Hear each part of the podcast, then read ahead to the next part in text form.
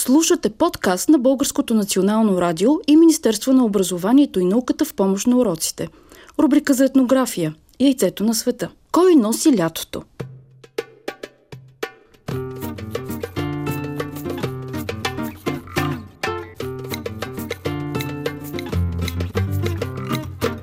Яйцето на света Добро утро, малки приятели! Неодавна ви разказах за един от най-почитаните от нашите прапрабаби, прапрадядовци светци. Свети Димитър, повелителят на зимата и господаря на вълците.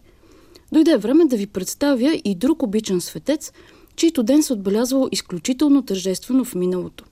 Неговият празник поставя началото на лятото и на новата селскостопанска година.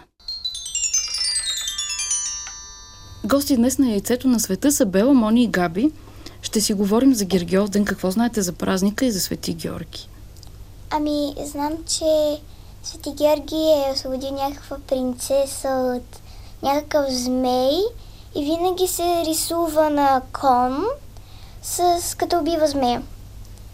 А вие какво знаете за Свети Георги и за змея?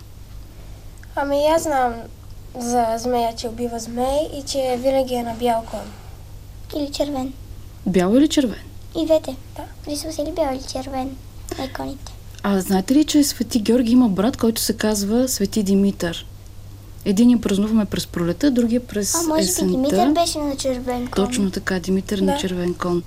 Аз някъде бях чела, че единия взима едната половина от годината, другия другата. Трябва да призная, че моите гости са доста любопитни. Свети Георги Победоносец се е живял през 3-4 век от новата ера. Бил е войн и според житието му успява да пребори с копието си един много лош змей, като спасява цяла област и дъщерята на местния владетел от набезите на чудовището. Той е обявен за един от най-важните светци, конници и змееборци в християнската религия. Знаете, светци наричаме хората, които са пример за подражание. Свети Георги се изобразява на бял кон, под копитата на който лежи прободен змей, а Свети Димитър на червен, пробол с копието си друг символ на злото.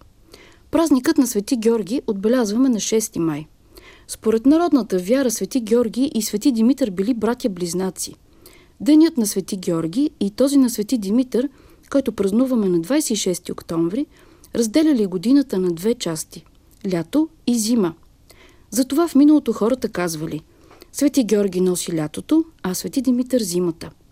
За това колко почитам бил денят на Свети Георги, разбираме от народните песни, в които се пее Хубав ден, велик ден, още по-хубав Гергьов ден.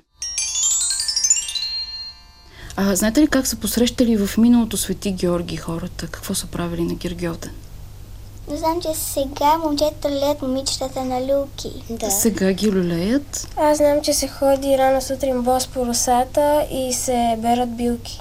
А знаете ли защо се ходи рано сутрин? Бос по русата? Да, за да бъдем здрави.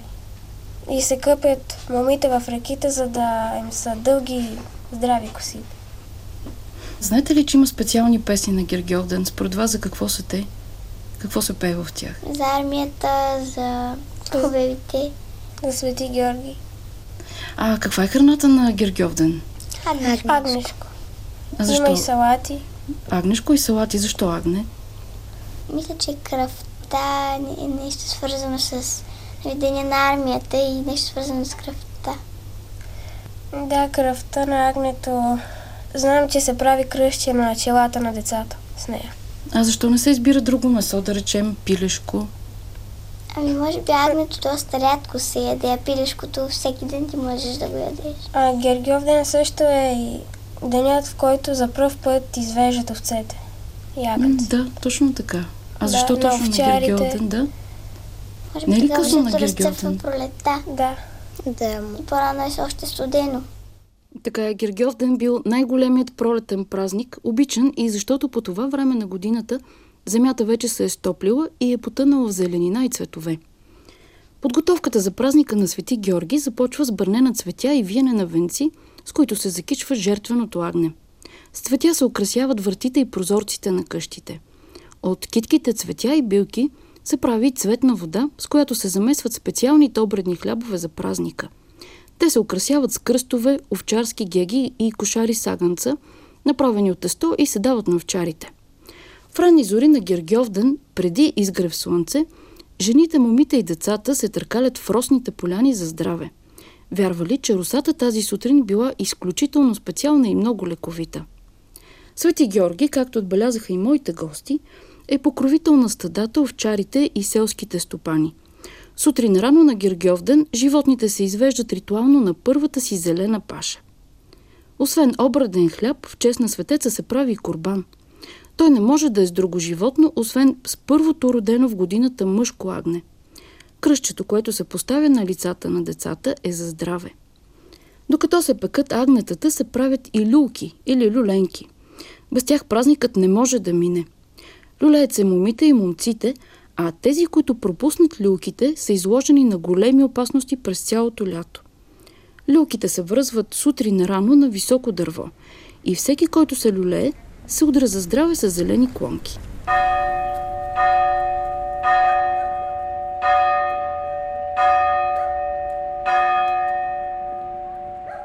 Празничните камбани вече бият. Когато се опекат хлябовете и ягнетата, млади и стари тръгват към голямата обща гергьовска трапеза. Тя се прави в двора на църквата или на някое скрито място близо до селото, където е имало стар параклис, църква или манастир. Жертвените агнета и хлябове се прекадявали от свещеник. Обща трапеза се правила само на Гергьоден и това било мястото, където трябвало да се примирят всички връждуващи в селото и да се решат всички спорове. А песните и гергьовските хора не спирали целия ден.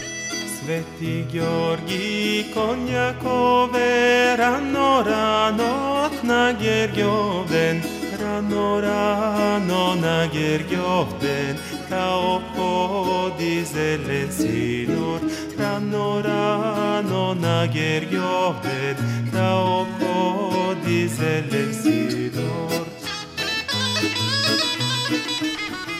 Това беше всичко от мен за днес.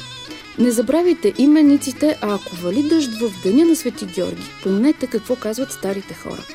Всяка капка дъжд на Гергьовден е злато – Епизоди на Яйцето на света може да слушате и на детския сайт на Българското национално радио, детското БНР, binar.bg.